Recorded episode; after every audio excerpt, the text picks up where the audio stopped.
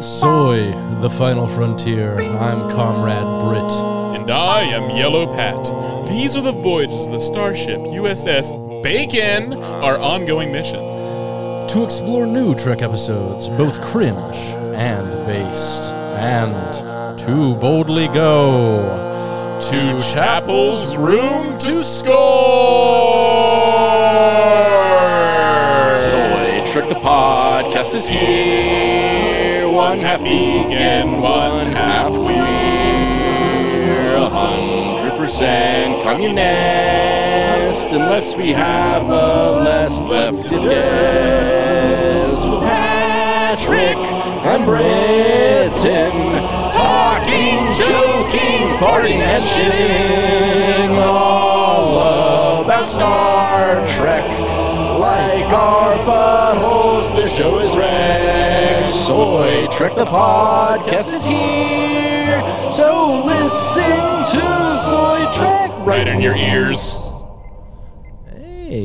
Everybody. Welcome to the old Bridgery Do. Oh, the bridgery-do. Yeah. I'll play the bridgery-do. Uh, yeah, imagine I, I, I would love like a crocodile Dun- like Paul Hogan should have been in Star Trek, right? He would have been great. Are there any Australians? No, it's a prison colony now. Remember? Oh, that's right, They, yeah. they, wiped, they wiped out everybody, and now they reappropriated it as another British prison colony, basically. Isn't Yep. that weird? They is kind very of they weird. kind of just repeated history on that one, didn't they? Hmm, interesting. Maybe maybe read a history book there, Starfleet. I'm, I'm pretty sure Chapel is played by an Australian actress, and they make her American. I think you're right. Yeah, That's pretty hot. yeah. I was I was noticing like all Australians like yeah we have like Margot Robbie and then like Uh-huh. uh, I can't remember uh, Nurse Chapel's real name. Um, yeah, But, Jess uh, Bush. Jess but- Bush. is her Oh, name. Je- oh, Jess, Jess Bush. Bush. But yeah, they look very similar. Yeah, you're not wrong. Yeah. I mean, yeah, and they both kind of look like Paul Hogan. If Paul Hogan mm. had a bomb pussy, I'm not saying he doesn't. I don't know for sure. I'm pretty sure Paul Hogan's probably just like Genghis Khan, where he's like populated half of Australia. Oh, probably. he's just like he's he's like he's like this. you think that's a penis? this is a penis. I see you've played penis spoony before. Yeah, and he's just like going around like pretty much every single person in Australia is related now. Mm-hmm. Pretty Why cool. not? Yeah. Yeah. Yeah, Margot Robbie and uh, Jess Bush are like sisters. If you, if you were gonna like populate, do a do a Genghis Khan like that and populate like an entire area, what area do you think you'd have the best chance of doing that in? Antarctica, because there's nobody there. You, you ever seen the thing? ever seen? I'd hit it. I'd hit it. Not not when it's a dog though. That's bad. Ever see a penguin? A little cute tuxedo. Hey, what's up, man? I like how you dress. Everyone likes a sharp dressed man.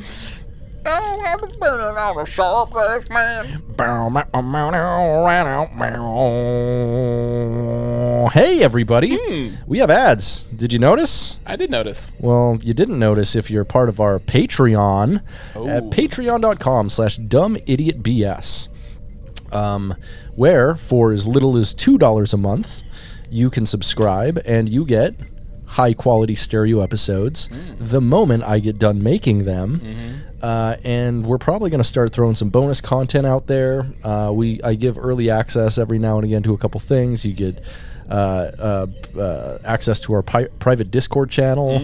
Like there's there's a bunch of stuff, a bunch of benefits. If you like Star Trek and you like being gay about Star Trek and talking about it, fucking go to patreon.com slash dumb idiot bs we've got a community that we have fostered that fucking rocks. Yeah. like i don't know if you i mean if you've been on our, our discord there's probably like 20 or 30 like very regular active people there who are posting on there daily all of whom are fascinating people mm-hmm. with really unique interesting points of view. We have all sorts of fucking amazing discussions about things like star trek and how it plays into race. Like I've, i gotta say like probably like 25% of our board is trans, which is fucking sick. We've got a, a huge trans representation.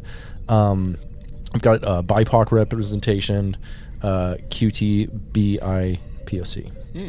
Uh, we've got all kinds of stuff, and uh, it's it's just a real fun time. So. Um, also, if you give us five dollars a month or more, we mention your name on the podcast and say thank you to people just like Dylan Lance, Ian Killia, Nick Savard, Jordan Hale, David Craning Sites, Cappies, D. Gursky, Eric and South Slope, and Jormore. And additionally, if you give us $10 a month or more, you get access to my Plex server, the Media Dungeon, uh, which is, uh, if you've never used Plex before, it's a streaming service. And with uh, you know media constantly being pulled from all these streaming services now, it's hard to guarantee you'll ever have access to a certain piece of media. Guess who can guarantee that? The motherfucker right here. Say what? Yeah, you watch shit on my on my shit. I do. I watch shit on my shit all the time. Mm-hmm. It's uh, it's reliable. It's hefty. It's uh, it works. I was uh yeah the, I saw uh, Beau is Afraid's on there. I was gonna watch Yeah, that. yeah. I, Yeah, wa- I, I started to watch it it and I was just like it's like while I was uh cat sitting for you here and I was Mm. just like uh I don't think I'm I don't I don't think I'm all totally here for that. So I'm Oh, gonna you watch should you should have hit the weed at I brother. should- yeah. Well, I was really tired. Like I was just, I think it was like almost midnight, and I was just like, Mm-hmm. I go to bed at nine o'clock. I'm a baby. Oh yeah, we, we love being a baby and getting to bed early. yeah. go, now it's like now in uh, Washington State, it's like you go to sleep and the sun's still out, so yeah, it's fun. Yeah. I mean, yeah. My, my whole body clock has been absolutely ruined coming back from Alaska. Maybe that's why I didn't get any fucking sleep. That could be it. Is, That's it, is, it, definitely is it having the the the uh, sunlight all day? Yeah, yeah. It's it's nothing like um, jet lag or anything like that. It's it's something more sinister. Yeah. Anyway, so um, so ten dollars a month, uh, you get access to the media dungeon. Unfortunately, the media dungeon's full right now. Uh, Oh, shit. We got we got ten subscribers to it, and that's what I was limiting my bandwidth at. So I'm going to look into prices for further bandwidth, and Mm-hmm. if that's the case, because you know we're making a good bit of money on this Patreon now, because so yeah. many so many people have been so kind and generous with their money to pay us.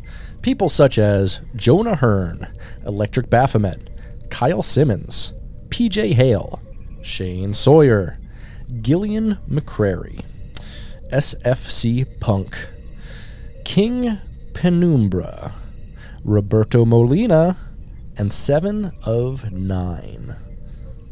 Spelled like 999. Nine nine nine nine. Seven of naught. Uh, Yeah. Uh, yeah. Uh, so those people all have access to the media dungeon. You want access to the media dungeon?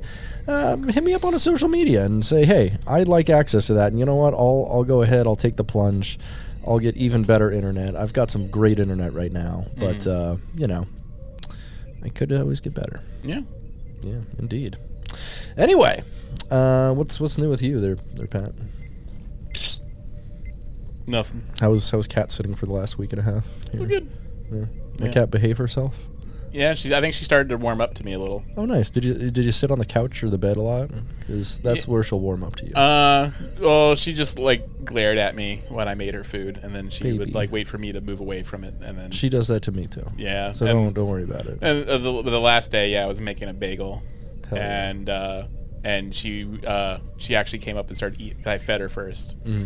and she started eating while I was making the bagel. I'm like, this is interesting. Usually, you wait for me to be like far, far away. She really likes bagels. You know, oh, she likes bagels. she really likes bagels. Mm, I should have gave her a bagel. Mm, Don't give my cat a bagel. she will shit all over this floor. yeah. that, that explains saying she was just like, give me that motherfucking bagel. she actually doesn't eat any human food whatsoever. Oh. she's she's a little princess like that. She li- she like those treats, the greenies. Yeah, she loves them treats. Yeah. that's like the only hard food she'll eat anymore. Yeah, I put some on the floor before I left. And I was like, here you go, and she's like, Oh yeah, yeah. She'll she'll make a lot of meows and Mm. like brop yeah. brop. hmm Yeah, she she's like like a like a fucking SoundCloud rapper. Uh, y- yeah, I think that was a Weird Al sound. That last one. Uh, what's your favorite Weird Al cover? Or Amish parody? Paradise. Parody. Um, oh, that's a great one. I actually, I've done it in karaoke before. I was actually thinking today about doing it in karaoke again. It's a great Weird Al song. It is a, a awesome video, music video. I used to have I had Bad Hair Day on VHS Fuck yeah, man. when uh, and I just watched that video back and forth, back and forth. I didn't have uh, I didn't have uh, like when uh, we we were talking to Carlos Cisco, Mm-hmm. like he was saying how oh yeah, like uh, didn't have the antenna, so he didn't have TV. Yeah, it's Yeah. like yeah, like I had antenna, and I probably got like one TV channel. Oh yeah, I got I got like uh, two, three local channels. So Yeah. we had NBC, CBS, ABC, uh, and then we got Fox through UHF, and I think a Canadian channel through UHF. Mm-hmm. And my parents would only really let us watch the Canadian channel. yeah, yeah, that's that's where the safe TV is. It really was. That's it was some real weird nightmares. That's where I first saw like David the Gnome, which is like Oh yeah, David the Gnome. it, it rocks, but it's like one of the darkest cartoons ever made. Yeah. Like it deals with death in like every other fucking episode. Yeah, It's fucking grim, man. it's like it's it's pretty much like uh, a prequel to like Warhammer 40k.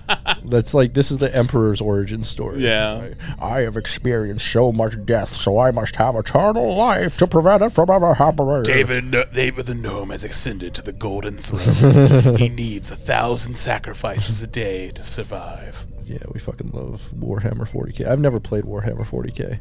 I just watched a really long video on it a few weeks ago. My brother just got second place in a tournament. Really? Yeah. Uh, Matt or Matt, yeah, nice. yeah. He uh, so shout out to Matt. Shout Uh, out to Matty boy, killing actually- that Warhammer 40k. It's actually funny. He's kind of using this like uh, these kind of like tree people type Mm-hmm. group, and um, um, when he got when he got to the tournament, you he- mean you mean hippies?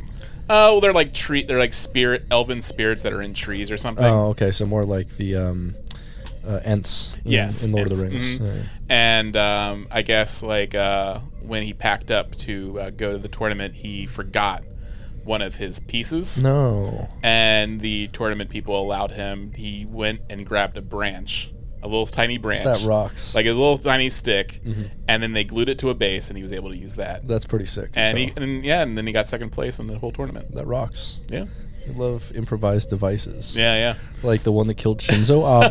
What's up, motherfucker? Speaking of which, uh, if you've been to at Soy Trek on Twitter recently, you might notice the account has been suspended permanently. Yeah.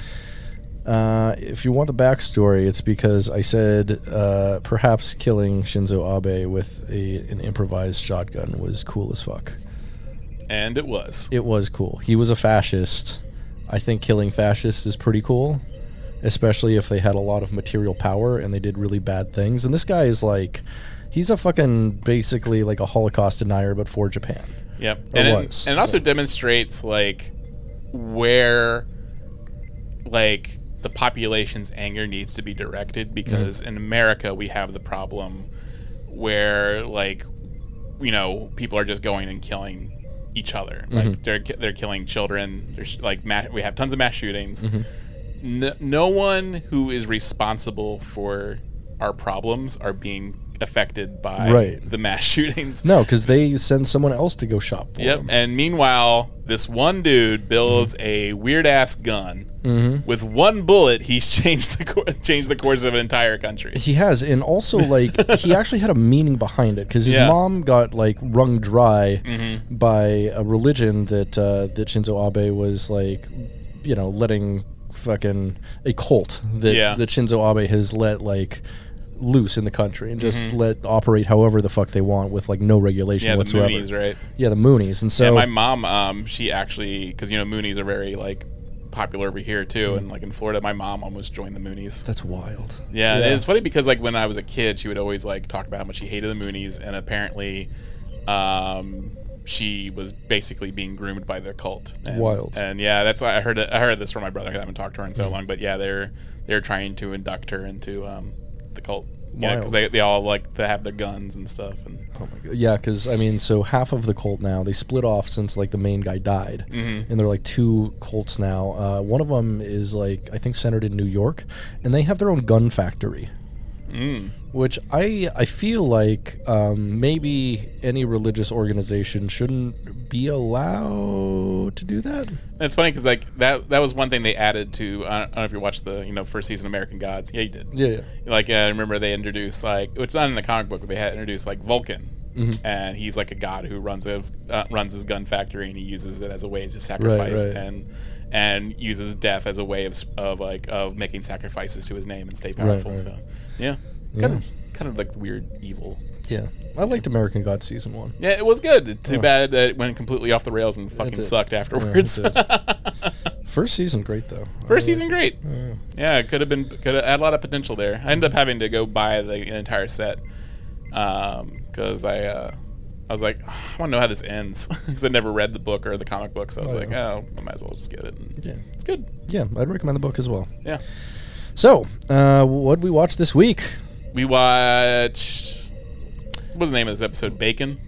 Yes, uh, Spock Epics Bacon. Uh, Spock Epic Bacon. Yes, yeah. Um, so, Strange New Worlds, season five. Sorry, season five. Uh, season two, episode five, charades.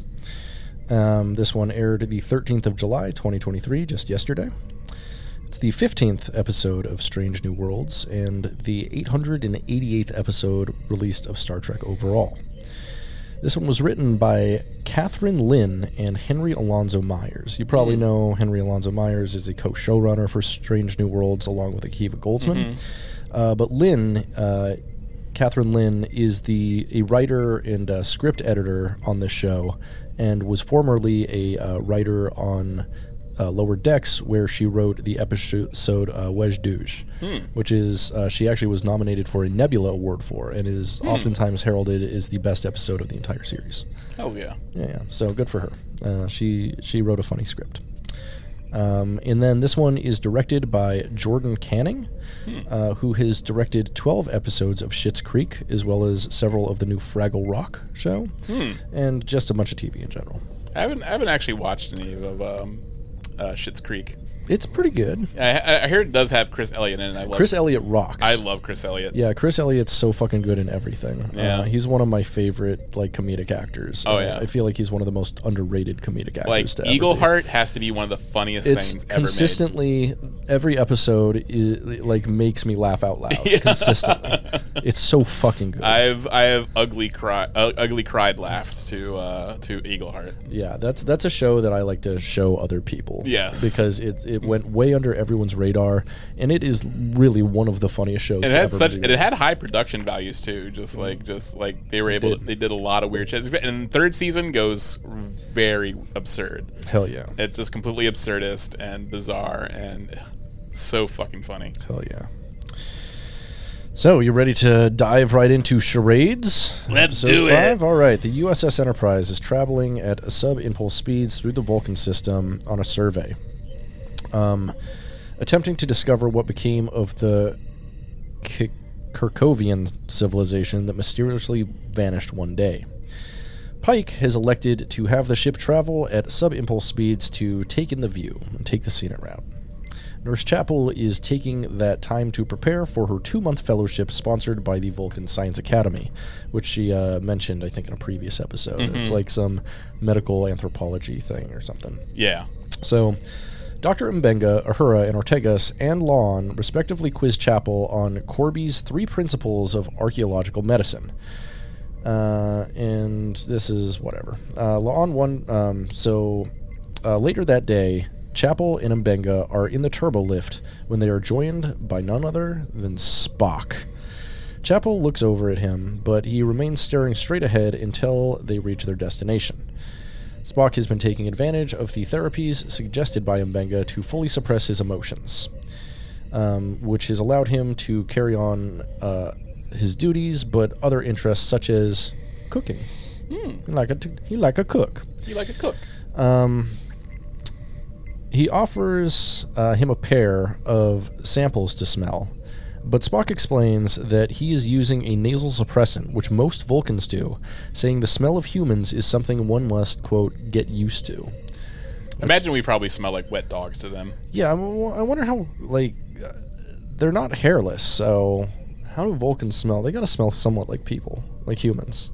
Imagine so. Yeah. But you know that means What's that? Sarek like the stank. Oh, yeah, he like that stank He like push. stank.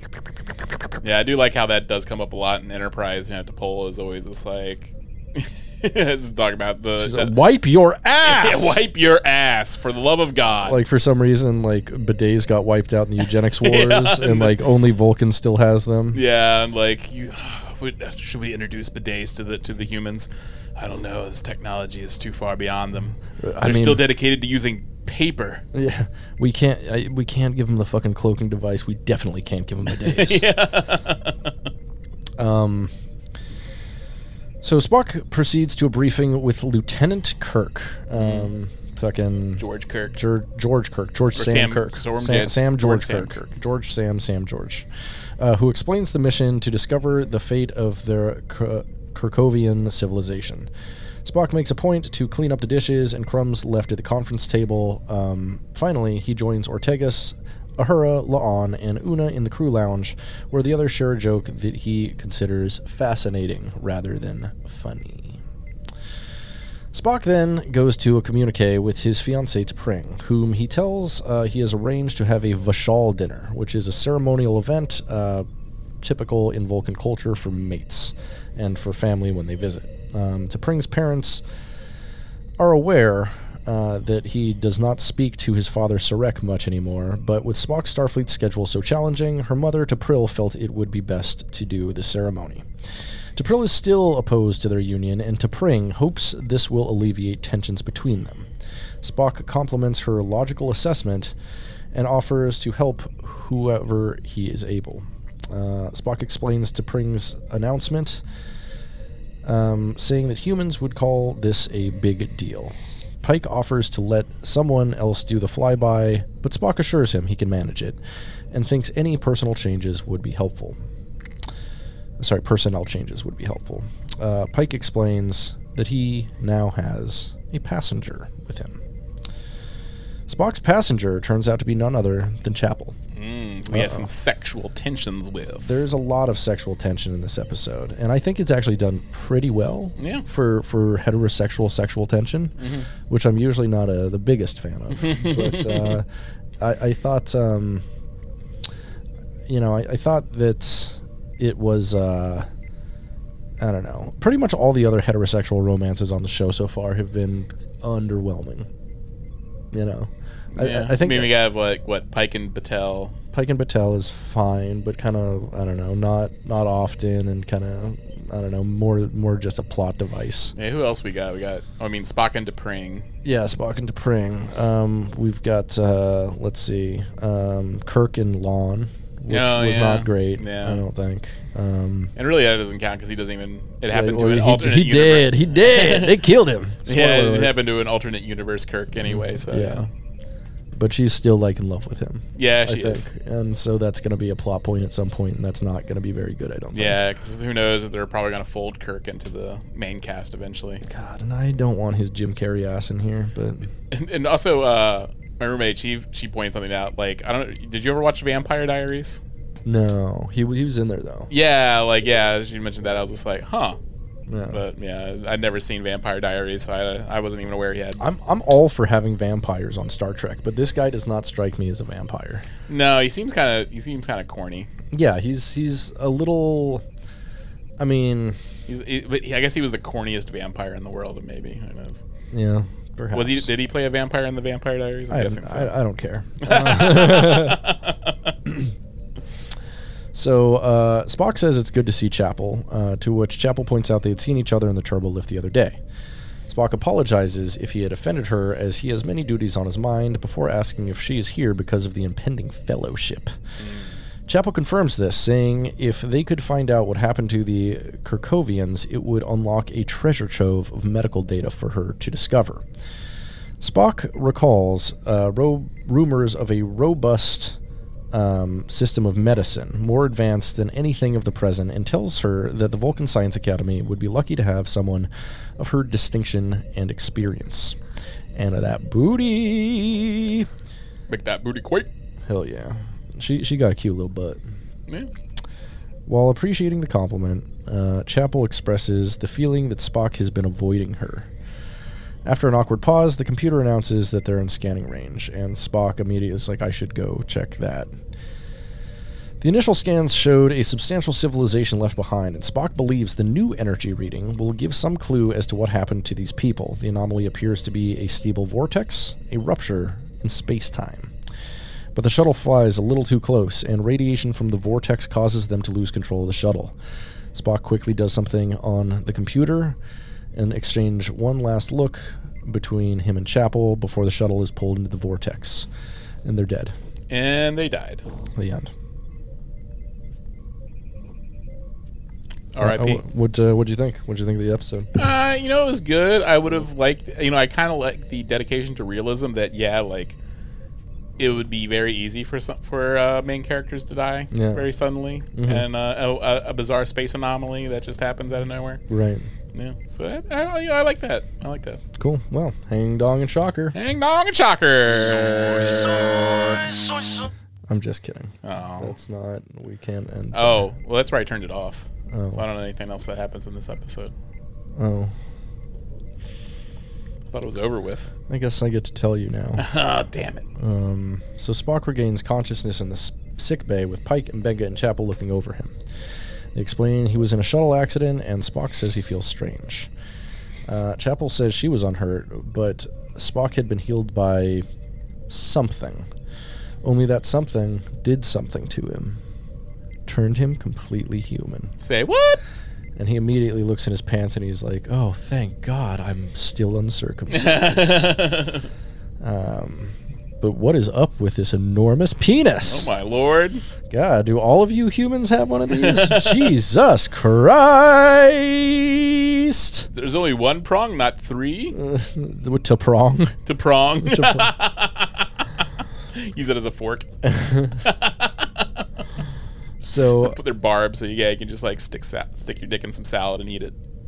now you're talking, baby. That's what I like to That's hear. what I like to hear. Fun will now commence. So, um, the shuttle had been floating dead in space. Oh yeah, I forgot. Did I forget? Uh, he's completely human now. He is completely human. Yeah, uh, he has been turned completely human. He has the human ears, and that's really the only distinction that makes him look. Human. He's got messy hair. That's true. He did get messier hair, and Yeah, uh, they gave him messy hair. he also starts talking a little different. Yeah, he's this, he's just like he's pretty much talking like um his dialogue is being like there's Joss Whedon inside of his brain.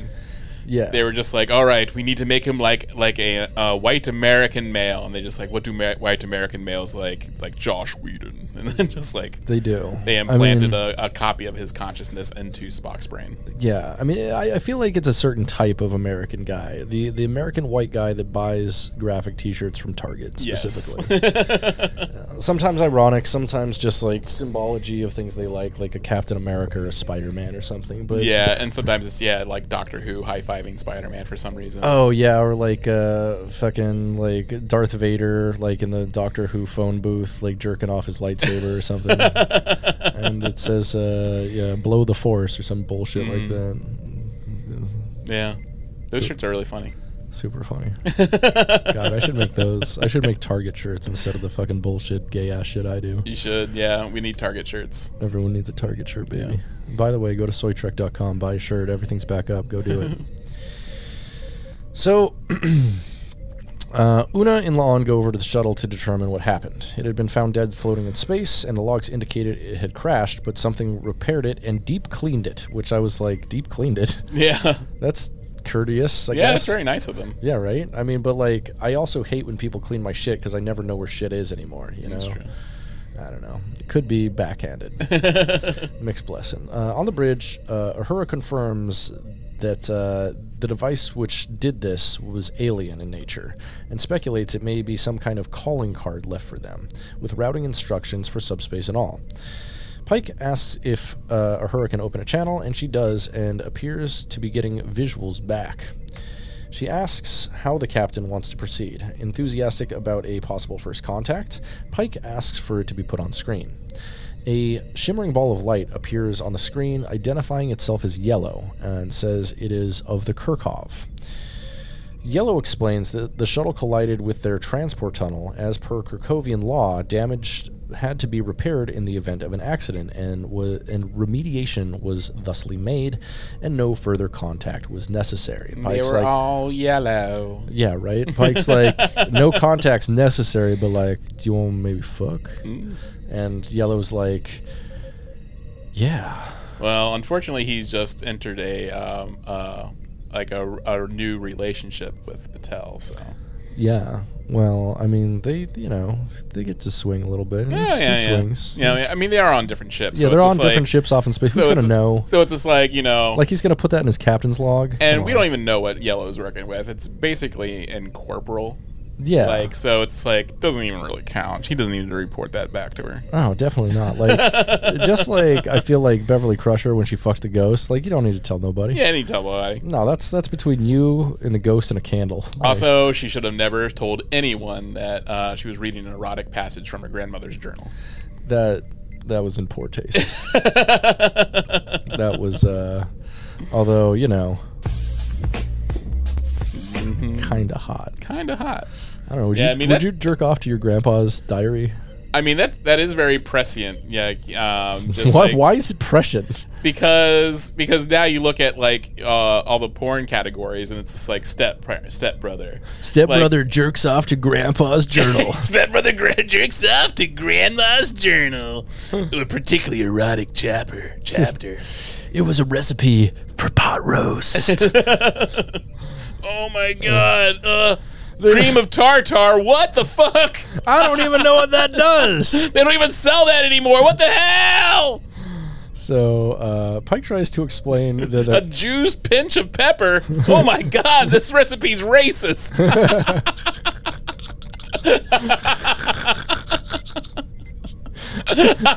never say that phrase again, Platt. We're never. I appreciate it in the moment, but keep that one inside. Keep that one in your back pocket. Yeah. I just made it up. It's not a real term. okay. it was it was brilliant, just so you know. But like, also will get us canceled from many many media That's true. platforms. That's true. Um, no, it won't. They, they don't give a fuck what you say on podcasts. They do not give no motherfucks. No. We will never be deplatformed. We could say some outlandish. We have said some outlandish shit, but like, Yeah. Not nearly as bad as some of the right wing bullshit. Mm-hmm. I mean, we advocate violence against people who need it. Yeah. The beginning of this podcast. Perhaps. so uh, Pike tries to explain that uh, the Kerkhovians also repaired a member of the crew, to which Yellow replies that the two beings on the shuttle did not match, and one, Spock, had mixed instructions. They're like, wait, what? Are we? He has a he has a penis and a pussy. That's also pretty racist that they can't understand a mixed race person. It is very strange. yeah, yeah, they're like, yeah, like nigh omniscient, like non corporeal beings, and they're like struggling with like, oh shit, but he's like human and s- something else, man. Also, you have to wonder at- at this point in human history, like you have to imagine like most people, like I mean, I, they could just be talking just like human DNA and stuff, but still, it's just like, like even like yeah, I know in that one episode of Enterprise when they encounter the time traveler, it's like this person has some a bunch of undistinguishable DNA in them, mm. and it's just like yeah, it's like that's what happens when you have like an entire like multi-world federation of people that you can interact with. Right. Especially if you raw dog and everything you come in contact with, Exactly. like Riker, dropping loads all over the galaxy. Riker's another Genghis Khan. Oh, he is. He's the he's the Genghis Khan of going out for space smokes. Yeah, he is. He's like, yeah, girl, that was real. hey, you got any smokes? No, Um, cool. no. I'll be back. Oh, the store's right around the corner, right? I'll be right back. Yeah, it's it's just on the nearest moon. Yeah, He'll come back. He'll come back. someday. yeah, pretty cool. Pretty cool. Pretty cool, Riker. After being informed uh, they're both alive, uh, Yellow says simply that remediation was complete and no thanks is required and no further contact is necessary, and fucking hangs the phone up, which is a pretty sick move. Um, Uhura is unable to get them back. Spock muses that he may now be stuck in human form, and M'Benga assures him that it would only be temporary until they cured him. Pike asks how he feels, and Spock admits that he's feeling human angry, powerless, annoyed, and weirdly hungry. Asking if that's a normal human thing. M'Benga says that uh, the cu- hunger could affect one's mood. He also expresses gratitude for their help in a rather enthusiastic human manner. Uh, he's like, Thank you! And it's kind of funny. Uh, It is interesting. Like they they they, they re- reference hunger as a feeling multiple times. I'm like, yeah. but I feel that's not a emotional feeling. It's a It's not uh, an it's a emotional bi- feeling. but it's a biological feeling. It is, but isn't aren't all emotions biological feelings? They're all just synapses. Yeah, but it's not it's not thing nothing that's like specifically you have an emotional reaction to. It's something that that's like your body's telling you put food in me. I, I, I feel like I mean people get hangry. I feel like perhaps there's something uh, in not eating that affects dopamine or serotonin. Okay. There's got to be. Yeah. Because like yeah, 'Cause I kept wondering about that. Is because like the Vulcan, the Vulcans like refer- reference food a lot in this episode. Mm-hmm. they do. and ju- and just like you know hunger, uh, like suppressing your hunger as a form of like self discipline or something. They sh- they should have called this episode the Hunger Games. they should have called it. Um, they should have called it like an. Ana, anorexia, or is it, or should I- pro pro Anna, pro Yeah. Anna, pro Anna, pro Anna. Uh, all the Vulcans are pro Anna. yeah, I mean that's why they're so svelte. I guess so. I mean, like they're all like they're looking at like eating as as something Yeah, like there was looked down upon. like one guy who was eating and shit. yeah, it was yeah. Only the yeah the one guy's like, well, it's not traditional, but yeah, I was like, well, let the man eat. Mm-hmm. Man's hungry. So, Pike also points out the matter of his obligations on Vulcan, and a look of what can only be described as horror goes over his face. It had completely slipped his mind during the rec- recovery. He explains that T'Pring's mother hates him, and wonders if he now smells more human. Pike tells him he has already spoken to T'Pring about and uh, to his family uh, about Spock um, and his accident, but hadn't revealed that he had become human. Spock panics, demanding to know what Pike told them. Pike tries to calm him, assuring him that they uh, had only told them that he was in an accident and was recovering. M'Benga adds that Chapel was working around the clock to reverse his condition, adding there's nothing technically wrong with him. Alright, shouldn't M'Benga be the one working around the clock? He's the fucking lead medical guy. It was funny, yeah. He, it seemed to be like uh like out, not really like uh serious to him or something that he should be immediately focused on. yeah, I mean, I He's like, get- hey, Chapel, how you doing? I get that he's like, or she's trying to like get this internship, and uh, she wants to like prove that she's good at like this medical anthropology shit. But obviously, M'Benga's like way more trained than her. Yeah, and it's also like, okay, yeah, it's it's one thing to f- do this like uh, medical anthropology type stuff, like in your free time, As a and, yeah, and not, uh, but this is like a, a like a medical emergency, right. Like we, we, you don't know what could have changed with him, and I also was surprised that they didn't really like kind of quarantine him in a way because Yeah. like he he was he was genetically altered, so who knows like could he be is he really Spock? It would be amazing if everyone on board just started regrowing their foreskin. yeah. They're like, what's happening? Yeah, he could be like some sort of like genetic genetic plant of some kind. Like like it could be a clone of Spock that they implanted there, who is like a uh, like a like a uh, secret soldier type thing. And like who knows? Like it, it, he should have been he should have been like quarantined until they really fleshed out what his problem was.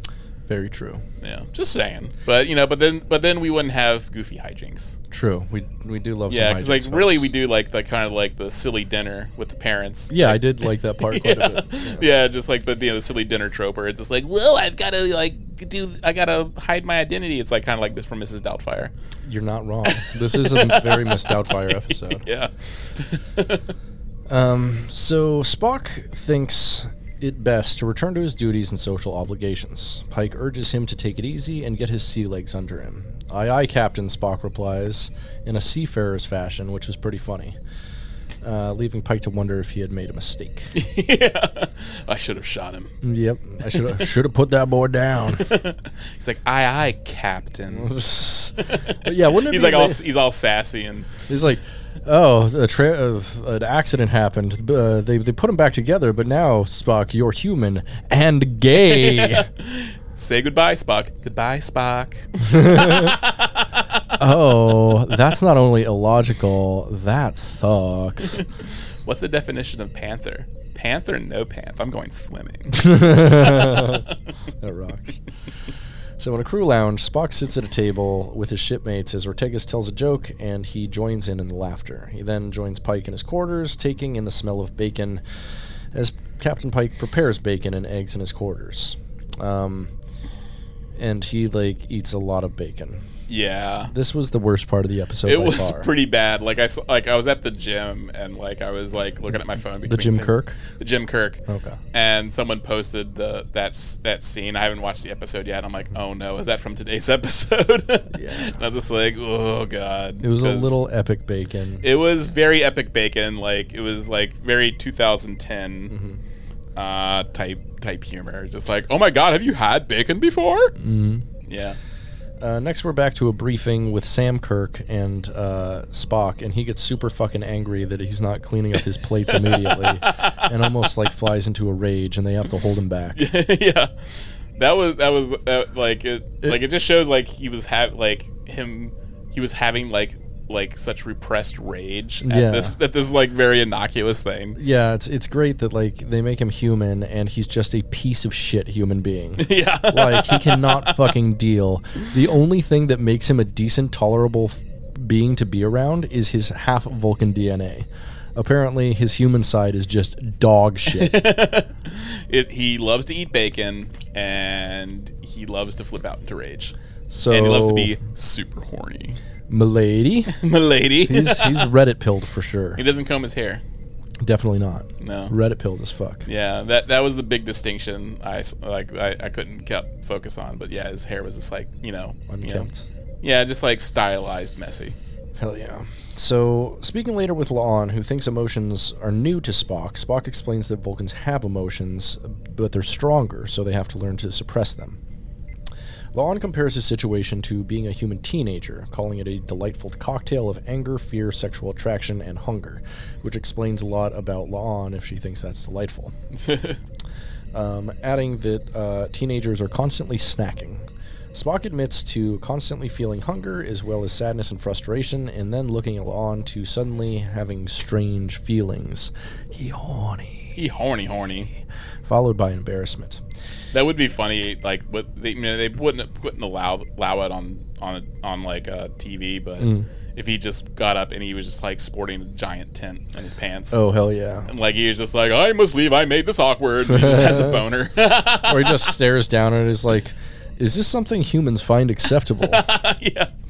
He and he gets up and starts to walk away and he knocks over a water glass with it. and he's like, "Oh, I'm sorry." Ah! and then he knocks over the plate of bacon. He's like, not "Oh, the it's bacon! bacon!" ah! And then like hits a it's a rare vase with it. He's like, "Oh no!" That's my medical anthropology base, Spock. Fuck you! And then the and the doors to the room open and he and he walks right into Chapel's butt. He's, he's like, "Whoa!" M'Benga has to hypo spray him in the dick to get it down. yeah, I'm, I'm telling you, it's out of control. out of control.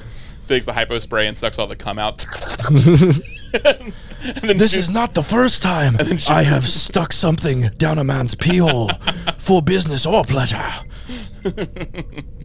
um, so she awkwardly tells Spock uh, he just needed to work on his impulse control before making as a polite an exit as possible. I feel like they just need to like medicate him, like put him on a mood stabilizer, straight up. Yeah, this is honestly why they should have quarantined him because his, his, his behavior is very erratic. Yeah, is someone who uh, is diagnosed with mood issues, um, I take medication for it, and honestly, I think it makes me a lot more tolerable to be around. um, maybe that's just me, but I just I just feel better on it. I feel like less of a dick, like unintentionally or intentionally. It's it's nice. Yeah, and it's just like, and meanwhile, Spock, you know, he he doesn't have his Vulcan training to mm. sup- to really deal with these emotions, and so all these are very new to him. Yeah, he doesn't have his Vulcan training, so he wants to do a human train bang. You know what Yeah, I'm saying? he wants Uh, to he wants to eat bacon and fuck. Yeah, or fuck bacon. He wants to fuck a pig now. Yeah, instead they're just like, you know what, we're you're going to keep your position uh, on this ship right now. We don't Mm-hmm. Oh, know that- we don't that- know what the hell's going on. Is that reverse cowgirl or missionary? What's up? What's up? Damn it, Spock! You and your horny jokes now. Just start a goddamn Star Trek podcast. Damn it! But yeah, they just like let him keep his position on the ship, and uh, you know, just like you know, just wing it. You know, he's, Yeah. he's completely erratic and making inappropriate comments to staff. That's fine. Yeah, he- he'd be horny in, on Maine He'd be horny on Maine. uh, at work. Yeah, I mean, but but we know that HR does not exist HR does not exist in and- Starfleet. Yeah, and so this this would be a complete nightmare. Like he, would. he would just be like re, like uh, re, um uh, put in quarters. He'd just be Yeah, like, he fucking tried to fight his subordinate He for not cleaning up a plate. He did. He almost killed a man, Mm. and uh, and then just, and then like sexually harassed uh, another subordinate, and yeah. uh, and then yeah, and then just like knocking vases over with his boner. yeah. Yeah. Wait, did that actually happen? No, no, Shit. it's, it's head canon. Well, uh, head canon, all right. yeah. Whoa. Yeah. Chapel experiences some frustration of her own as she searches for a cure to Spock's condition. M'Benga enters asking if she had been there all night, and she replies that her protein sequences keep collapsing into goo. It's like, yeah, that sucks. I got a full- I got a full night's rest because I do not give a fuck about this at all. It's like, oh, goo. What happened to my sperm samples? The one that I sucked out of Spock's dick. the human one. Um, so she wonders how the Kerkhovians managed to do what they did and turn him human. And M'Benga thinks it has something to do with there being interdimensional beings who do not experience space and time the way we do.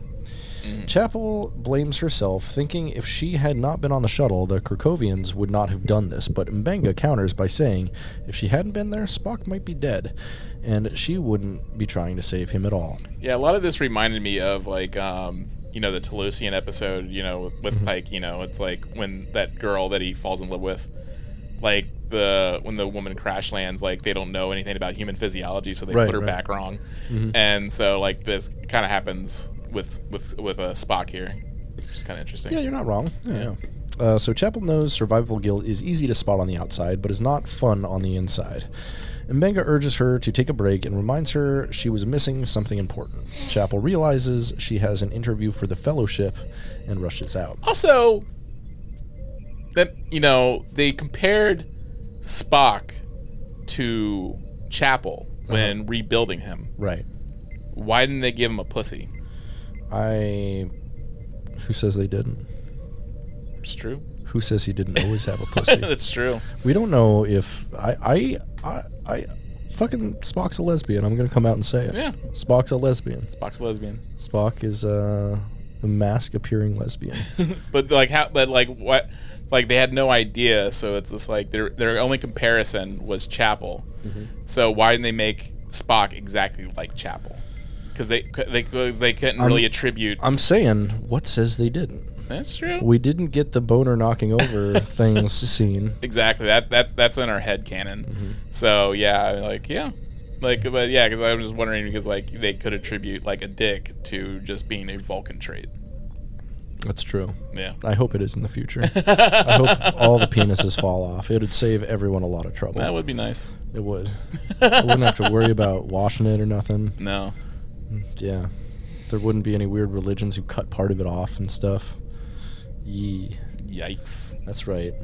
If you're Wouldn't part ha- of a religion that cuts off penises, your religion's weird. Don't want to have the compulsion to put it in a big old thing of pudding. Oh, that's my religion.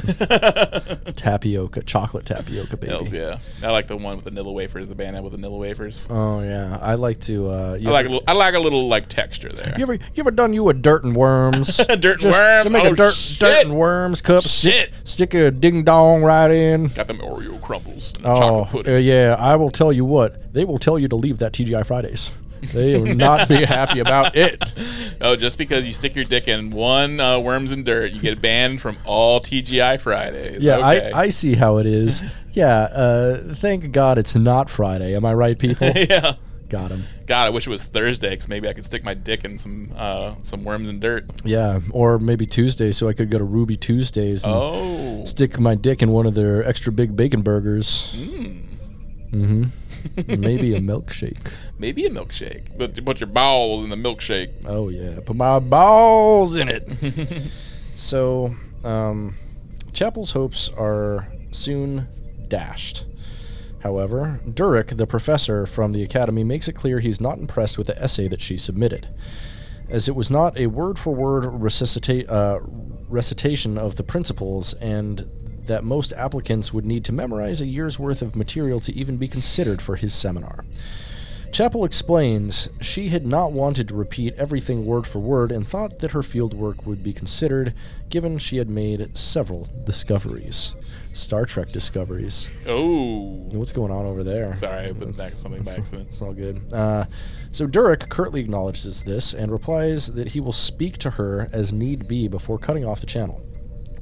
As she leaves to return to sickbay, Chapel encounters Spock at the corridor, calling her Christine rather than Nurse Chapel. Uh oh. Uh oh. That's a little formal. A little too formal now. Yeah. Uh, and she and sees that she is upset about the internship. He asks if it was uh, able to the fellowship, um, and she says she doesn't wish to speak about it. Spock remarks on how Vulcans could be such jerks, and to her surprise, he hugs her, saying that she looked like she needed it, and asks if she had misread the moment. Chapel assures him he had not, but finds it was not a typical response for him to give. Just Again, then, it's also uh, inappropriate contact with a subordinate. it definitely is. Uh, yeah, he's definitely her boss. That's not good. Yeah. Just then, Pike calls Spock to the transporter room immediately. When Spock asks if it's an emergency, the captain replies it depended on one's definition of emergency. And guess who's there? Amanda Grayson, His Spock's mama. She, Amanda Hug and Kiss. she- yes, she be looking good. Yeah. Yeah, she was in uh, Not Another Teen Movie. Oh, was she? Yeah, she was the uh, horny sister. nice. She is a horny milf now. Yeah, she is a horny MILF. I appreciate that. Thank you to, thank you to our milfs. Uh, Mm-hmm. Yeah. they, you are more, uh, you are braver uh, to us than the United States Marines. this one's for the MILFs. Hell yeah. So, um, Spock's mother's there, and the look on Spock's face makes it clear that this does not fit that definition of emergency. Pike gives Pelia's records to Amanda, saying that she was away dealing with the ship's dilithium shortage, and uh, it had, I think, uh, established in a previous episode that Amanda knew fucking Pelia from Yeah, they were friends. yeah, on Earth. So Amanda thinks that, knowing Pelia, she was probably procuring some weird antiques as well, and Pike muses that she had been very enthusiastic about purchasing dilithium, which I'm sure they're. I'm, I'm pretty sure that's exp- I'm pretty sure that's like a Chekhov's gun. They're probably going to do a Pelia episode, I think, Yeah. where she's getting the dil- dilithium, and if they kill her off, I will come down there and kill something off. I yeah, I mean, you know, we have to imagine. I'm wondering if that's going to be a theme with every season. They're just going to kill the engineer. It's just the the drummer for Spinal Tap. Yeah, It's just yeah, at the end of every season, they just fucking blow up. yeah. They just blow up. Yeah, That would actually be funny, but it mm-hmm. would not be something I narratively like. yeah. Just gets a piano dropped on her. Mm. she runs into a wall painted like a, a fucking road. yeah. Fucking yeah. She gets shrunk down to the size of a toddler and hits a hits a uh, um, a coffee table edge. Gets mauled by a pit bull. It gets mauled by a pit bull. hey, it's me, Pelly. I'm a, I'm a toddler size. and then like Who brought a pit bull on the ship? pit bulls have been exterminated. Why are there still pit bulls in the future? Uh, I'd like to imagine Khan brought him back. Oh yeah. I, they will eat the world's babies. All the babies who aren't super powerful. Hell yeah. That's the way to go. so Spock enters wearing a beanie to hide his ears and eyebrows, or lack thereof. Whoa. When uh, Amanda asks about this, Spock says it is regulation, and Pike plays along, saying he has one just like it. Amanda tells him T'Pring's family is unhappy and that he had already postponed the Valshar uh, ceremony and dinner several times due to Spock's Starfleet schedule, and she urges him that they had to do it now. Spock tries to demur, saying they are quite busy, and Pike again tries to play along. Amanda's not buying it. Uh, Pike admits that uh, is technically tr- um, true that uh, he was on half duty rotation to allow some rest, and I think. Uh, the, I think the joke there is like half duty, like he's no, he's no longer half Vulcan. I- I think. So T'Pring and her family have agreed to have dinner aboard the Enterprise the following evening in lieu of having it down on Vulcan. What wonderful news, Spock says, although he is not happy. No. No, his boner goes. "Meow." Uh, one of these guys. Hell yeah. Um, Amanda notices Spock acting strangely, and he calls it muscle spasms from the accident. But you, you know, you know it's that penis. Mm-hmm. You know it's that blue chew that fucking M'Benga has him on. That's why his uniform's blue. He's a blue chew. That, that would be funny if he just gets another boner. and like next, and while looking at his mom, he's like, I don't know what to do with this. I, I watch this human pornography where it's always it's always the mom. It's always the mom. Why is it always the mom? It's- but wait, the stepmom. Oh, he must use logic. It's the stepmom. It's the stepmom. Um, so, uh, Amanda tries to go on about the three Vishal rituals, and noting that with T'Pring's known opposition, or sorry, T'Pril's known opposition, there was no margin for error. If they postponed it again, the wedding might in fact be called off. Spock finally snaps, saying he had been in an accident and was in no state to have the dinner whatsoever. Amanda notices something's very wrong and tells him to take off the hat, and he rips it off, showing that he appears completely human. His only reaction is, Hi, Mom. um, Amanda discusses the situation with Pike while Spock snacks on the fruit bowl on the other side of the room. Pike assures uh, Amanda his people were working on a way to reverse Spock's condition, but there would be no guarantee that they could do it before dinner. Spock again urges them to postpone, saying the rituals have to go per- perfectly, and clearly he's not Vulcan enough to pull that off. Um, but Amanda warns that tensions have arisen, and T'Pril's reluctance to go forward with the Union was because of her being human. T'Pring's father, Savet, um, had agreed to the betrothal because he wished to connect with Sarek's family, and he's a chill motherfucker in general. You do be. Um, which I don't love them making the, the the wife all bad and all the guys kind of good. Yeah, the, uh, like I thought the dad was very goofy for being a Vulcan. He was. He was a little um, He's like, oh, I love, I love traditional whatever this is. yeah, he was bumbling. he was a bumbling goof. Yep. Um, so T'Pring's father, Savet, had agreed on the betrothal because he wanted to connect with Sarek's family, but T'Pril is proud and not fond of humans, and is looking for any excuse to block the marriage. Pike wonders how the engagement might be affected by Spock's condition, and Amanda explains the complexity of Vulcan engagements. If the agreement's broken, the union would not be valid under Vulcan law, and T'Pring's family would disown her if she chooses to remain with Spock, which would be of great shame to her and her family. Spock asks for the actual options, wondering how uh, he could pretend to be Vulcan if he didn't even fool his own mom. Amanda reminds him that a mother would always know. And Spock also is not a practiced liar. She says she is going to do what she would have done a long time ago teach Spock about his human side and teach him how to lie. With Captain Pike's help, of course. Which is why you wo- roping him in. He's a good guy. Yeah. Uh, Pike asks if he had a choice in the matter, and Amanda matter of factly replies, no. so, uh, M'Benga now comes up, and he has a set of prosthetic ears for Spock, which, honestly, they've done it. Well, I guess that's like later in like DS9 and stuff. They can change people's ears and stuff with the transporter and shit. Yeah, I mean they did it in the first episode of this season of this of this series. Oh, yeah. Yeah. Yeah, wild. Okay. Yeah. That's a good point. But I'm guessing like maybe there's still some sort of like because they don't know what the hell the the the KLR did to them, or not Right, the right. KLR, whatever they are, um, did to them. So uh, maybe they're worried of using. But I mean, if if, if if really all it takes is like some pointed ears, you know. oh, yeah. So And it is funny that's what Mbing has been working on and not helping Chapel. So Amanda goes over the first Valshal ritual with Vulcan tea, using a blend of traditional uh, leaves to T'Pring's family. When Spock thinks it doesn't seem so hard, she reminds him of handling the Vulcan teapot, which was scalding hot to human hands, whereas a Vulcan would feel nothing. Amanda, however, lifts the pot without difficulty, saying as a human living on Vulcan, she had learned to suppress her pain. Or maybe she likes it a little bit. I like I like it get spanked, Spock. You know what I mean? I know what you, I know what you mean. I know what you mean. I know, I know, I know.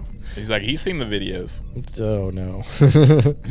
Uhura, with the aid of La'an, Una, and Ortegas, tries to retain Spock in speaking like a Vulcan, uh, retrain Spock in speaking like a Vulcan, flat and without emotion. And this scene was really silly, but I thought it was super well done, to be honest. They all did like really good Vulcan impressions.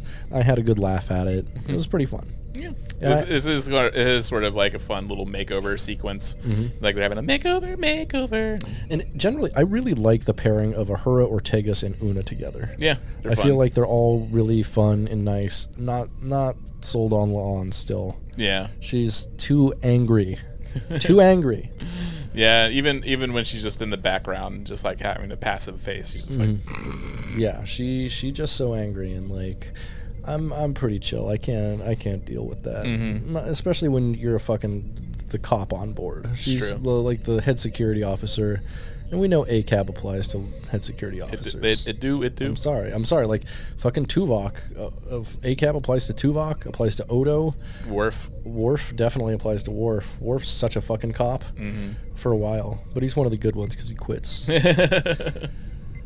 yeah, like there's very few chief securities in in Star Trek that aren't cops. Mm, So it sucks. it do suck. I mean, some of them are great characters, but they're still cops, baby.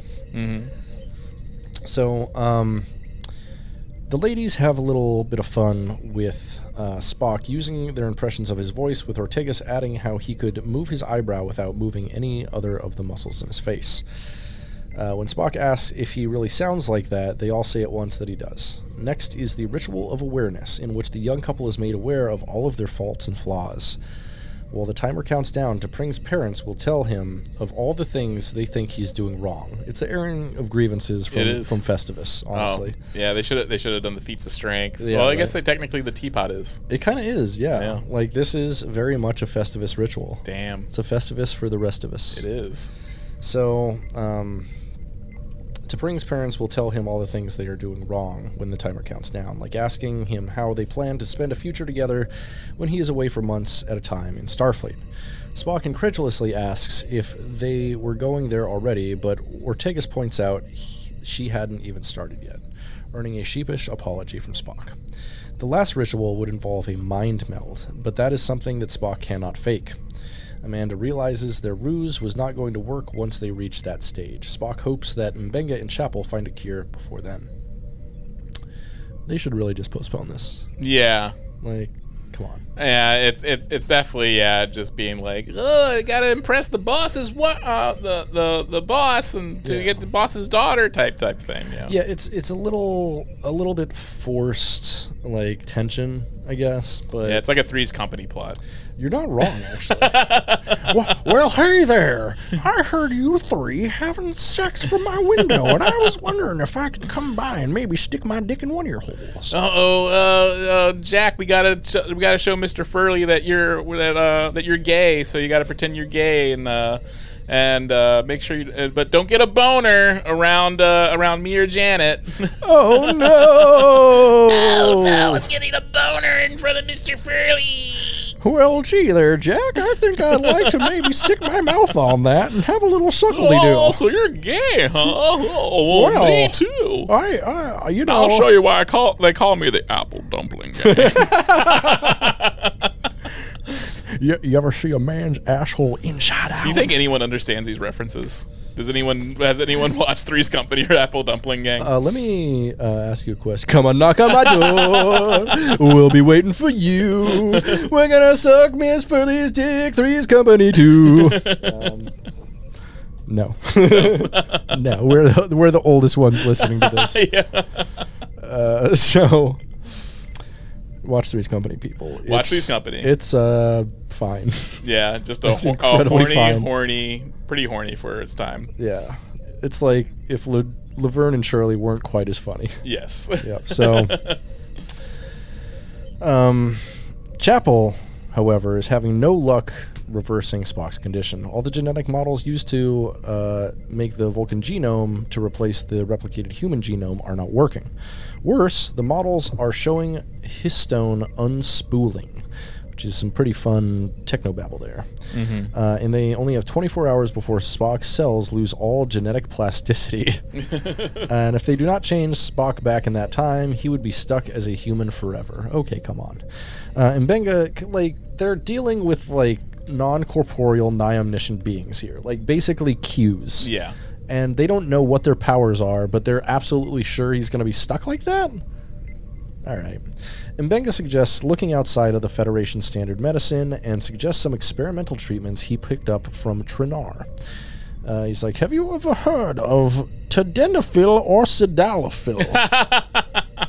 I swear they're miracle cures. Um, so Chapel has already been through M'Benga's experimental files uh, of porn, and they are of no help. And she's like, she looks at him differently now. Yes. She's just like, She's like, I can't, I can't unsee that. why are they all twinky blondes with blue eyes, M'Benga? Why do they all look like me, M'Benga? Why are they all from Australia, M'Benga? I mean, M'Benga could be from Australia, maybe. Did it ever say where he's from? No, I don't think so. Oh, because he's got like real dark skin. He could pass as Aboriginal for sure. I don't know. I do wonder where he's from now. Mm. I feel like they've given an origin to most everybody else.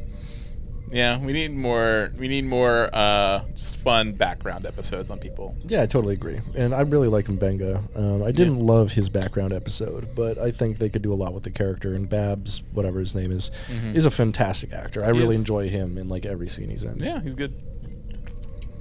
Um, God, I want him to shave the beard though. He'd be so hot without a beard. um, so Chapel has already been through M'Benga's experimental files, and they're of no help. They could not reverse his condition, but they knew someone who could because they already had the Kerkhovians. What's up? Back to them. Jack Kevorkians. This is Jack.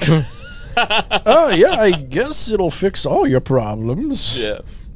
Um, R.I.P. to a real one. Yeah. Let's be honest. We love Jack Kevorkian. Yeah.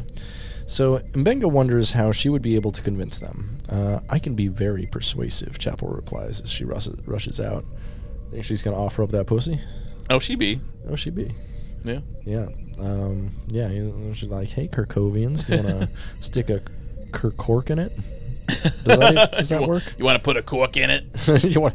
Yeah, cork my wine bottle. You know what I mean."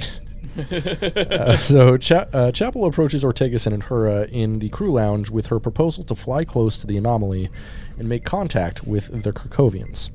Uhura thinks it's possible, even though the Kerkhovian data chip was not functioning now. Getting close enough to the anomaly might allow its ambient energy to activate it. Ortegas is not so enthusiastic, considering the last shuttle to go near the anomaly crashed. But Chapel's animate. They gotta save Spock. So Spock anxiously waits with Amanda in the transporter room. Uh, he is sure that T'Pring will arrive first, and he will escort her to Pike's quarters and explain the situation while Amanda would delay T'Pril and Savet to buy him time. Amanda takes her son's hand and assures him it will all be well. Spock, reassured, gives the order to energize. As he begins to greet his betrothed uh, formally, T'Pring interrupts by saying that she has spent the past two days with her mother and could not stomach further formalities, which isn't very Vulcan of her, but okay. No. She notes he looks strange, saying it was not a good time for him to change his hairstyle. And he's like, oh, shoot, you don't want to see my pubes then. uh, Amanda. That's part of the ritual. Yeah, it is. Yeah, the shaving of the pubes. Yeah. Yeah, that's that's my favorite part of. Uh, I forgot what the name of the, the fucking ritual is. Who Yeah. cares? Uh, The the meet the meet the parents. yeah. Oh, Yeah. Yeah. You're. You know what? This is an episode. This is a Meet the Parents movie. I didn't think about that. I have nipple Spock. Can you milk me? It's only logical. so, um, Amanda asks if T'Pril was being her usual self, and T'Pring replies she is, and that is, in fact, challenging. Amanda offers to handle the greeting of her parents, allowing T'Pring and Spock time to themselves to discuss things. Spock says he had something he needed to discuss before the ritual pertaining to her mother.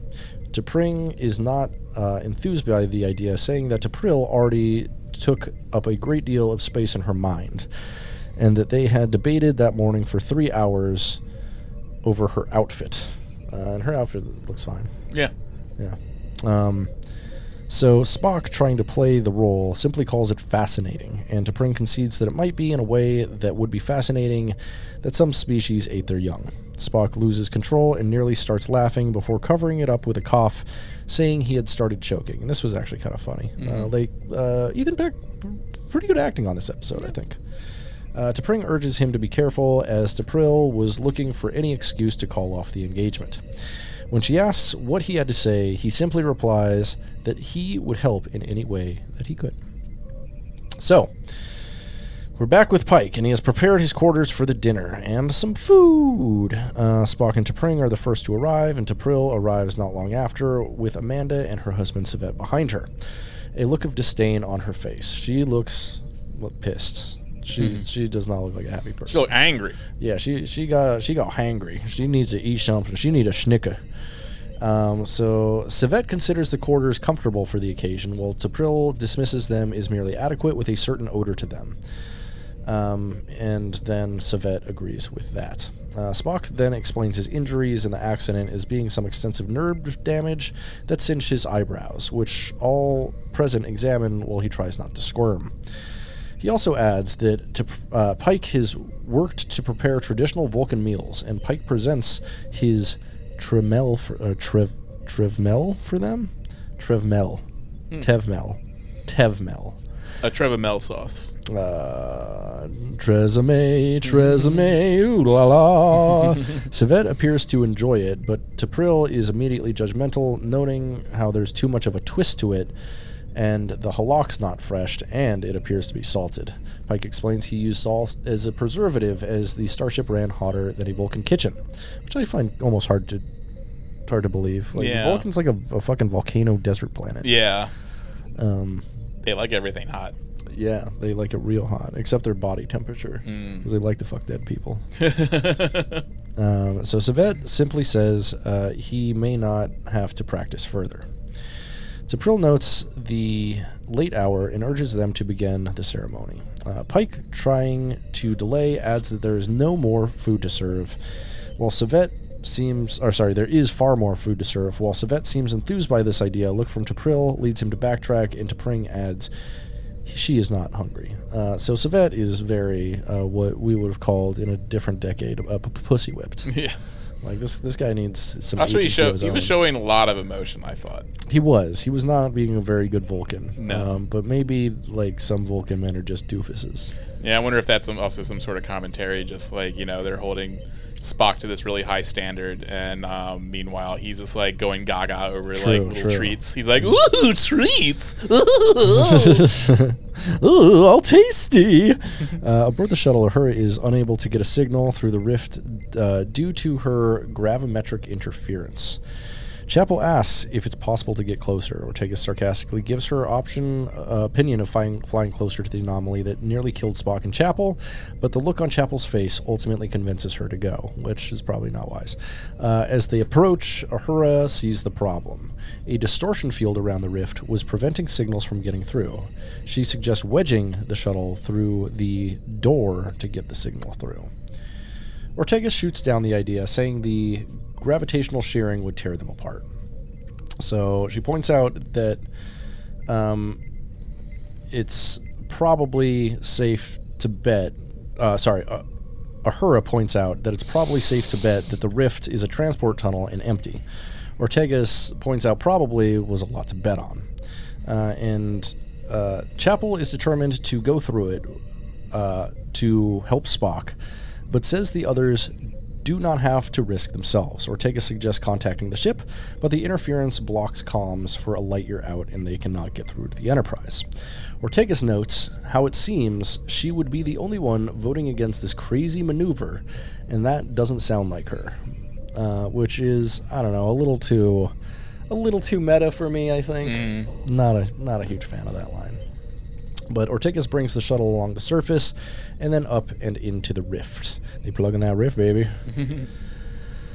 Aboard the Enterprise, Spock approaches the teapot for the first ritual, and he does it pretty well. Uh, T'Pril says it's acceptable, and T'Pring takes Spock's hand, still burned from the teapot, and whispers her approval. You go back to Chapel, or Ortegas, and Uhura, who find themselves removed from the shuttle inside the rift. Uh, Uhura's, uh, sorry, Uhura and Ortegas wonder if they're dead, um, and Uhura guesses they are in interdimensional space. Chapel calls out to anyone who might be listening, and a Kerkhovian materializes behind them. Greeting them as the same voice as before, but says its name is Blue. They discuss the. remo- I'm blue dee da ba da do blue da ba da dee da da do. it's dubba dee dubba die. Ah, da ba dee ba die. Yeah, yeah. Um, listen up. Here's a story about a little man who lives in the blue world. And all day and all night, and everybody around. Okay. Uh, they discuss the remediation of the shuttlecraft. Blue says that no complaint was made, but Chapel steps up to say Spock was remediated wrong. And he needs his foreskin back. And uh, Blue is like, No, we want the foreskin. Give me back my foreskin! No, it's ours. we don't have bodies. We need the foreskin to power our civilization. No, you don't. You're just wearing it as an earring. like, yeah, but it looks pretty cool, doesn't it? Uh, so Chapel asks to speak to Yellow, but Blue departs. Uhura asks what happened now, and Chapel says that they will have to wait. Back with Spock, the ritual of awareness begins aboard the Enterprise. Amanda says that T'Pring could visit more often, and she could express more self confidence. T'Pril does not consider it satisfactory. Um, Amanda knows T'Pring is aware of her feelings and did not wish to be needlessly cruel, but T'Pril considers Amanda's human instincts negate the purpose of the ritual and calls Amanda too timid. Damn, girl, you are being a not not cool. You not cool. suck it. Yeah, right. So now it is T'Pril's turn to take the heat. Um, not only does she bring up the fact that Spock was away, uh, or sorry, um, it's T'Pril's turn to give the heat. Uh, she brings up that Spock was away for months in Starfleet and considers it abandonment of her daughters. They're not even married. Shut the fuck up. I know. Uh, she also considers that Sarek is correct in shunning him, calling him a disgrace to his family and to all Vulcan for choosing Starfleet over his people. Yeah, bring up the dad issues. That's fucked up, man. Come on. Spock stares at her in silence, ready to kill. Uh, he excuses himself, saying he must go to the bathroom, and using his solitude, lets out feelings of rage and does some air karate and screams into a pillow. Um, he then calls M'Benga in sickbay, asking for progress on the cure. M'Benga explains they had hit a roadblock as Chapel had gone out to contact the Kerkhovians. Spock is horrified, but M'Benga reminds him how Chapel could not be deterred when she set her mind to something. Uh, he worriedly asks where she was now. So, in the Kerkhovian space, Chapel paces before Yellow arrives. Chapel tries to explain about the situation, but Yellow responds with the same reply about remediation being made and no further contact being required. Chapel tells Yellow that a mistake was made. Uh, Yellow answers about how complaints outside the response period are irregular and asks of her relationship to Spock. Chapel answers, answers that they are friends. Yellow says that friends are not allowed complaints outside of the response period because they do not have sufficient connection uh, to the being in question, which is like a weird judgment for them to make, right? Meaning that they don't really know the civilization. Also, yeah, it's just like they're like they're making lot like their culture is similar to ours in a way. I guess. yeah, it's just like well, you're making lots of ass- ass- assumptions about like alien species and alien alien relationships. Very true. Yeah, it is. Um, it's it's weird that they're like non-corporeal beings, which would assume that they have like ascended to a new plane of consciousness and like know more. And and and yeah, a new plane of consciousness and, and explored other avenues of relationships. Right. Yeah. But instead, they're like. A friend? Is that like a partner? I'm Polly, you know. Want to join our polycule? what, what are you What are you looking for out of a relationship and stuff? You know. do you Do you like steampunk? Do you like steampunk? Do you uh do you like being uh being in a house with fifteen other people? Do you like it when your sex just smells like body odor? Have I got a system for you? Ooh. Uh, so, warring with her feelings, Chapel explains that Spock is her friend, but there were times where she wished they had more connection. When the Kirkovians changed him, they made him into something, someone more approachable, easier to talk to, and someone who could understand her feelings better. But at the same time, they took away a part of him that she was also connected to the cold, distant asshole. She pleads with Yellow to make him again what he was cold and distant and kind of an asshole. And the Kevorkian's heart grew three times that's on their side side that day. So it's like, yeah, just like it's just like appealing to like this these creatures' emotional center. It's just like Which I, I figure, you know, enlightened, like ascended beings would have a lot of understanding of emotions. Yeah, and I also think like they would also be more like, no, you don't get it. Like, you you uh, you removed like his genetic material, and Yeah. like you removed actually vital genetic material from him. Like, oh, sorry. You mean we got to put the comeback in his balls? Is that what you're saying? All right. Open up the pee hole. So back on the Enterprise, Spock emerges, and T'Pring tells him it's time for the mind meld ritual. He looks distinctly uneasy, and T'Pring notices. Pike interjects, uh, electing to add a human tradition to deepen the ceremony, a game of charades, which is where the episode title comes from.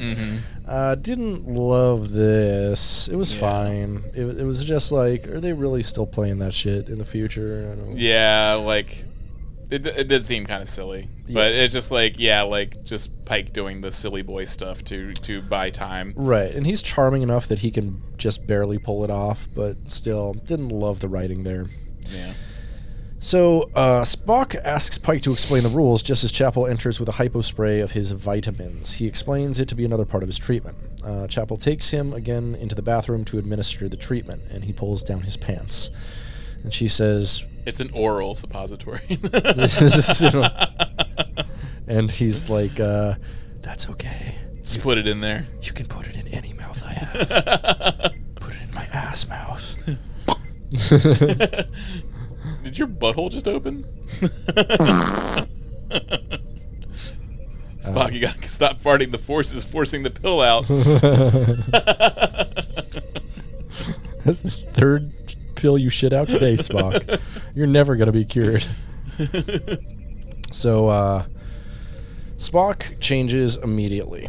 Uh, he tells her he's glad to see her and was worried about her. She asks him why he moved the shields to save her in the shuttle earlier, and he calls it the logical choice, as he had a higher survival expectancy as a Vulcan, but Chapel isn't buying it. He tells her he has many feelings, and that it's confusing, and she admits it was for her as well. But he can speak further on his feelings. Chapel gives him the injection and tells him to return to dinner, as he had people waiting for him. As she leaves, she visibly struggles to keep her feelings together. Which, honestly, Jess Bush did a great job in this episode Yeah. of conveying emotion. Um, so Spock concludes the mind meld with his mother successfully, saying his memory was of an ordinary day in which Amanda walked him to school. T'Pring considers this mundane, but T'Pring speaks up, saying it was illogical to criticize the nature of a memory, which is a good point. The ritual is completed, and her assessment is not required, only her acknowledgement of the conclusion of the dinner. T'Pring gives it, to which Savet immediately asks if there was any more of Pike's Tevmel, to which the captain is glad to oblige. T'Pring admits Little she treat boy. he, he loves his treats, don't we, folks? Yeah. And he kind of he kind of looks a bit like um like Sybok, doesn't he? You do. You do. I like that.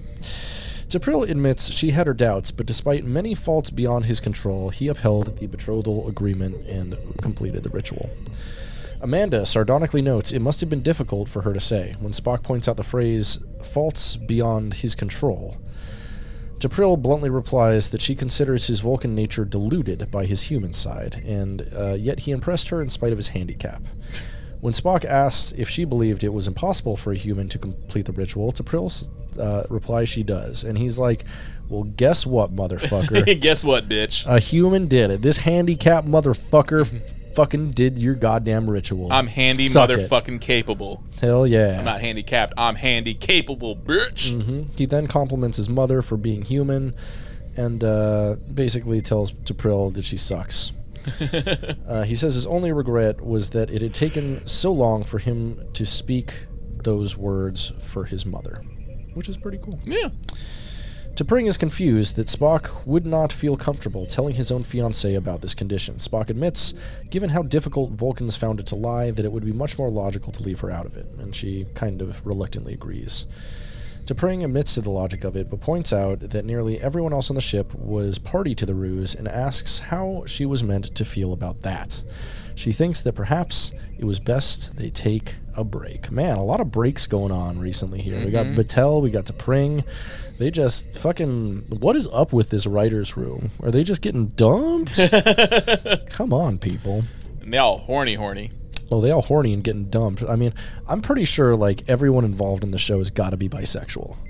I guess so. Yeah, I'd hope so. That's really my my hope more than anything. They're all just cranking their hogs and hogettes. Hell, hogettes. We love to hear it, folks.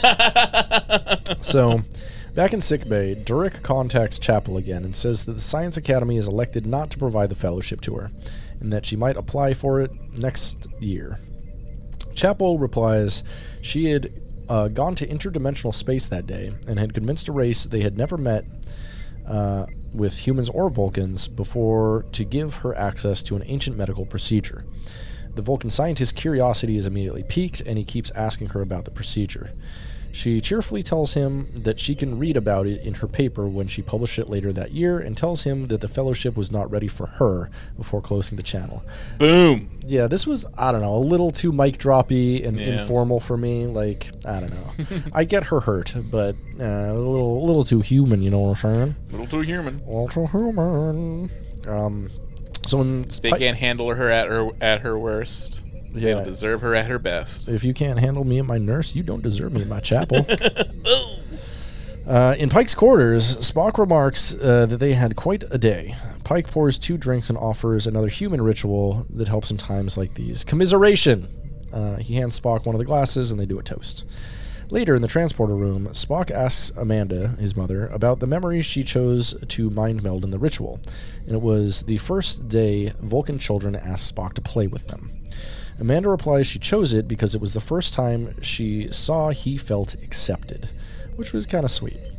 Seeing it through her eyes, uh, he could see that Amanda herself was not, that she was shunned by Vulcan mothers. Amanda assured herself that Spock was happy, and their judgment was a sign of their own weakness. Yeah, pretty pretty good line here. I like that. Yeah. Spock now sees and feels what Amanda had to give up, living as a human on Vulcan. He had spent so much of his life trying to follow the Vulcan path that he had failed to see his mother's journey. He says, It is not easy being a human who loves a Vulcan. Yeah. It's not easy being, being greasy. Uh, and then Amanda steps onto the transporter pad and goes bye bye. Now, the scene. The scene that the whole world's talking about. Yeah, I was I I I was just like, no, they're not gonna have that happen. I was just like, Oh, they have it happen, baby. they have it happen. They have it happen in I was schools. just like, nah, nah, it's not gonna happen. Oh, it happened. So in his quarters, Spock paces for a moment before headed toward the, heading toward the, the door. He stops short when he realizes Nurse Chapel is there. He had just been on his way to see her. Inviting her in, he explains that he and T'Pring had chosen to spend some time apart. When she asks how he feels about it, he confesses he feels badly. But also, he feels it necessarily because he is conflicted by his feelings for another. Chapel, who is warred with that same feeling for him, quips about a Vulcan with feelings. And Spock points out they did have them, and that they're more potent than human emotions, which is why Vulcans work to suppress them. Mm-hmm. But he doesn't want to suppress them any longer. When he asks why she had come to see him, she passionately kisses him. He asks what that meant, and she tells him to shut up before kissing him again. And then the Chekhov's gun that's been established throughout the whole se- that se- uh, whole episode, his his uh his boner Yeah, that has that has just been a, like a like a But turgid tint. In now his now it's a tiny little Vulcan boner though. oh Yeah, damn or half Vulcan boner. half Vulcan boner. Yeah, half chub. That's Yeah. a real half chub right there. Yeah, I was surprised they did that I was kind of surprised they did that. I because thought, even still in TOS they did the uh, will they won't they. right, right. I thought honestly they did it super fucking well. Yeah. I I uh, I'm not I'm not gonna lie. I had a little bit of the waterworks, and you know what? Heterosexual romances never do that to me. Mm-hmm. Maybe it was because I didn't have much sleep last night, It's true. but you know, I- Tossing and turning. yeah, tossing and turning, uh, and burning. what does that even mean? I have no idea. Me neither. let's let's cancel that. Get canceled. Yep. Um, yeah, so that's the episode. I I, I really liked this episode. I'm not gonna lie. I although it did have basically like all of my least favorite elements of new Star Trek. It was Soy like dialogue. soy dialogue. It was emotionally overwrought. Yeah. Uh, there was far too much music. However, I gotta say, the score was amazing. They had some fucking great music on there. They had some sick ass harp runs and shit. Like the music that they chose for that episode, uh, fucking fantastic. um, but yeah, it was it was a combination, and also like, you know, it it was kind of it points try hardy and like Reddit pilled and shit. However, despite all of that, I really liked this episode. yeah. Um, and I think it may have just been the emotional core of the episode, and the fact that it really did feel to me like a TOS episode. Yeah. I mean, it was classically goofy, like a TOS It was, episode. yes, it was Like- like classic camp. Like the goofiness almost reached unbearable levels for me. like at, At some times, points. at times. Like I was just like, okay, Spock, tone it down. Yeah. Tone it down now. And Yeah, he would have gotten fired for most of the stuff he did. yeah, he was acting a little too goofy, and like, um, and I was I was wondering because I got because like you know the Vulcan um, emotional suppression isn't like a genetic thing, like No. Mm-hmm. it's something that he's trained his whole life for, and so like, did he forget that? Like as it, and that's that that was kind of my question. and I saw that a couple places on the internet. Like, so his like Vulcan training, he has to have his Vulcan DNA to have that training because, as it was established in Discovery, which takes place before this, Michael Burnham received extensive Vul- Vulcan training, and she at the beginning of the series is ostensibly Vulcan. Yeah, she like yeah, that's like her path where she starts off very emotionally flat, mm-hmm. and and she only Becomes far too emotional. then becomes far too emotional by the end.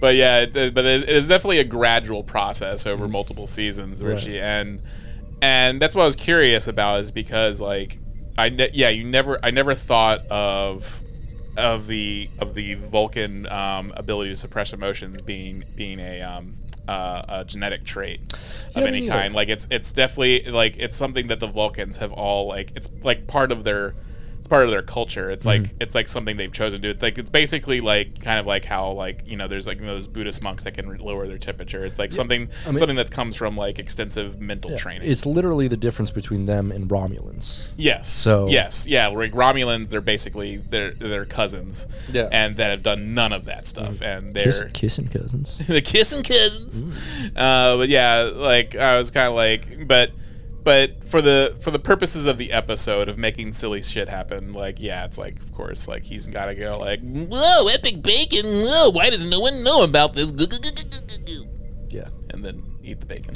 It was really the bacon scene that like brought brought me down a good bit. Like, Yeah, yeah.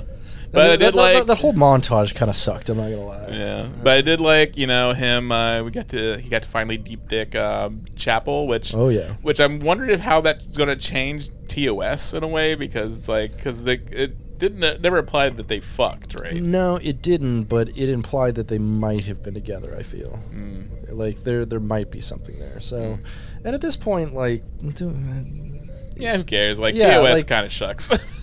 yeah, TOS kind of sucks. I'm okay 50 years after the fact of starting to retcon a few things. yeah, retcon. Yeah, just like let let um let uh let Spock and Chapel bone down. Go Yeah. to bone, go to bone. They go to Pound Town. Yeah, I'd rather them go to Pound Town than them like stick religiously to some kind of canon. Yeah, and, and also just like milk that over God knows how many seasons this is going to be. I like you know, just like kind of do the do the whole will they won't they. I'm glad they just gave us the will they. They should either kill it or like make it an actual. I don't know. I think they should maybe kill it by the beginning of next season. yeah, like have them break up because Right, right. I mean because that will change. You know, like eventually, like you know, Amok time. You know, and Mm-hmm. True, like and and hold T'Pring's. You know, like villainous. Um, uh, Her change. betrayal. her betrayal. And so Betrayal yeah, it's like we gotta. And I, I do feel like they're probably establishing like her betrayal. Like her betrayal makes more sense, you know, with like uh seeing how much Spock sucks. Yeah, like and you know just like it's like oh yeah, I guess he did fuck with her a lot. He did. And it's like okay, yeah, maybe T'Pring wasn't all like all that uh, wrong. She's pretty logical. I'd say. It's pretty logical, yeah. It's like okay, yeah, he just like went to Pound Town with some um, with a, with a with a with his, one of his colleagues. Yeah, I don't know about that. And- and they- and- and- she's technically a subordinate, right? Yeah, and and also like not even like basically right after she got off the ship too. He did not waste any time. No, not he at was all. just like, It's like uh, me and Pring on her break, so yep. he was just like, you know, I got this thing, I gotta get sucked down. Yeah, I mean, it, but the, the the tension has been pretty palpable, at least since like the, the kiss that they had on the end of the first season. Yeah, they had the kiss, and then like they had the, they had the moment episode, before right? she uh she stuck him with the thingy, Yeah, yeah. yeah. and it's just like okay, so they're they're they're they're uh, emotionally charged, but I, I feel like it was well established. It Yeah. was- But also, I just yeah, that's kind of just shitty. Like, yeah, it's like you know, Spock is also you know saying like, well, you know, he's deeply in love with T'Pring, but you know, the minute she gets off that ship, Yep, is dicking down the nurse. Hello, nurse. hello, nurse. Yeah. Yeah. What do you think of the episode? It was okay. Not my favorite episode, episode of the season so far. I put it. I put it somewhere in the middle. I thought it was better than like episode three, um, Mm. uh, but not as good as the previous episode. Maybe. Mm. Still pretty good. I, I'd recommend it enough. Yeah, I think it's probably going to be my bottom by the end of the season. Like, Oh yeah, you Yeah. bottom bitch. bottom bitch. Oh yeah. Yeah, just uh, yeah, I don't know the bacon thing. The bacon was really off-putting. Yeah, it's like, does anyone know about this? I'm like, man, like, like e- not eating meat's like a. I mean, I know you're a human right now, but also it's like, it's just like how much of your of your cultural heritage have you really just forsaken? like, right. like right here, just like just uh, ignoring like the the the decades of uh, of emotion suppression, and Mm. then also the fact that. Uh, the Vulcan people as a whole are vegetarians. Yeah, I mean, he, he has different DNA now, so that, Yeah, that's fine. That's wild that he's like, oh, well, I'm human now, so I can't be vegetarian. I can't be vegetarian. Like, No, what, dude? It's it's sort of like uh, what happens in Vegas stays in Vegas, and what happens as a human stays as a human. I agree with that. Yeah, Yeah. yeah. So he's he should just been like dicking down everybody. He's just like, I'm a human. It doesn't count. I got all this emotion and I'm so horny. I'm gonna eat a ton of bacon. I'm gonna eat fuck. Mani- I'm gonna eat manicotti off someone's back. Hell yeah. Oatmeal out they ass in the morning. Oatmeal with bacon in it. Oh, I'm an yeah. asshole. Well, I think that's probably a good place to leave our episode. Yeah, that's probably a good place to stop it. Ah, indeed. You got anything to say? No, support the writer strike. Tell ya. Yeah. Mm, Support all workers. Support all workers because when all workers uh, rise together, we all benefit. Hell yeah. Rising tide lifts all boats. Rising tide lifts all boats. Which is used for capitalism. Yes. Which I don't like. it should be used for socialism. it should be. Yeah. Anyway, I guess that's it. Uh, thanks for joining us, Soyagers. Yeah. Um, be well, travel safe, and, uh, you know, if you find some nice hairless genitals, stick your mouth on them. Why not? Hell yeah. Or even with hair. Who cares? Even with hair. I mean, it depends on your taste. I'm it not. depends on your tastes. I'm not really into the hair. Hmm. I like it. I like it. I like it like clean, like a plate. Interesting. Yeah. I think mean, so. I mean, you, you can probably see I shave off every single bit of my hair every day. I don't. Yeah, I can see. I have been very, uh, very good at shaving my head and my face every week now, Oh, though. nice. Every Yeah. just once a week. Just once a week. Fair. Cool. Well, good job. Yeah, it helps, you, it helps me stay cool in my hot uh, work environment. Oh yeah. How, how are you enjoying that mustache? I like it. Yeah. Yeah. With you kind of got a soul patch going too. Yeah, soul patch. You could be you could be a jazz musician. You're wearing sunglasses indoors. You're wearing real high quality stereo monitor headphones. Cause I'm high on reefer. Oh yeah, I'm that reefer man, reefer man, reefer man, reefer man. I'm that reefer man. yeah, um, yeah, that's it. Goodbye, everybody. Bye. We love you. Hang dong and and shocker.